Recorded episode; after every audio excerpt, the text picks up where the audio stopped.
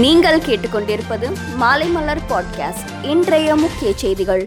நான்கு நாள் பயணமாக துபாய் சென்றுள்ள தமிழக முதலமைச்சர் மு க ஸ்டாலின் தமிழ்நாட்டுக்கு முதலீட்டுகளை ஈர்க்கும் பொருட்டு பொருளாதாரம் வெளிநாட்டு வர்த்தகம் போன்ற முக்கிய துறைகளின் அமைச்சர்களை சந்தித்து பேசினார். தொழில் நிறுவனங்களின் தலைமை நிர்வாக அதிகாரிகளுடன் முதலமைச்சர் மு க ஸ்டாலின் பேச்சுவார்த்தை நடத்தினார். தமிழக சட்டசபை மீண்டும் ஏப்ரல் ஆறாம் தேதி கூடும் என்றும் அன்றைய தினமே மானிய கோரிக்கைகள் எடுத்துக் கொள்ளப்படும் என்றும் சபாநாயகர் அப்பாவு அறிவித்துள்ளார்.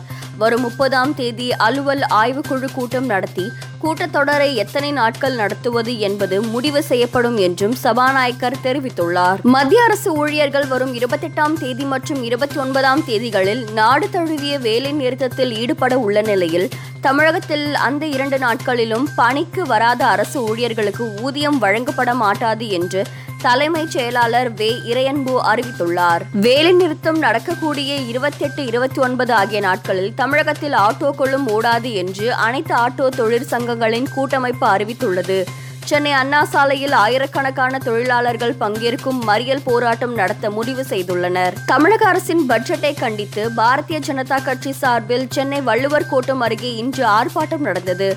ஆர்ப்பாட்டத்திற்கு தலைமை ஏற்று பேசிய மாநில தலைவர் அண்ணாமலை தமிழக சட்டசபையில் தாக்கல் செய்யப்பட்டுள்ள பட்ஜெட் மக்களுக்கு உதவாத பட்ஜெட் என்று விமர்சித்தார். மகாராஷ்டிரா மாநிலத்தில் அரசு வேலைகளை குறித்து தெரிவிக்கும் வகையில் உருவாக்கப்பட்டுள்ள மகா யுவா என்ற செயலியை முதல்வர் உத்தவ் தாக்கரே அறிமுகம் செய்து வைத்தார். மேற்கு வங்காளத்தில் வன்முறையின் போது எட்டு பேர் எரித்துக் கொல்லப்பட்டது தொடர்பாக சிபிஐ விசாரணைக்கு ஹைகோர்ட் உத்தரவிட்டுள்ளது.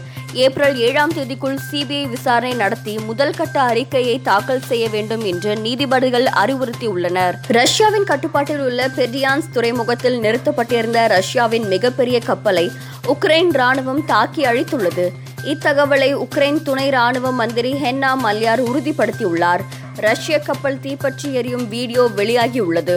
மரியுபோல் நகரில் ஏராளமான பொதுமக்கள் தஞ்சமடைந்திருந்த தேட்டர் மீது ரஷ்யா கடந்த வாரம் நடத்திய வான் தாக்குதலில் முன்னூறு பேர் இறந்திருக்கலாம் என அஞ்சப்படுகிறது கீவ் புறநகர் பகுதியில் உள்ள எரிபொருள் குடோனை அழித்துவிட்டதாக ரஷ்யா கூறியுள்ளது. கடலில் இருந்து ஏவப்படும் காலிப்பர் ஏவுகணைகளை பயன்படுத்தி குடோனை அழித்ததாகவும் உக்ரைன் ஆயுதப்படைகளுக்கு இங்கிருந்து எரிபொருள் சப்ளை செய்யப்பட்டு வந்ததாகவும் ரஷ்யா தெரிவித்துள்ளது. பதினைந்தாவது ஐபிஎல் திருவிழா நாளை தொடங்குகிறது. மே இருபத்தி ஒன்பதாம் தேதி வரை இந்த போட்டி நடக்கிறது.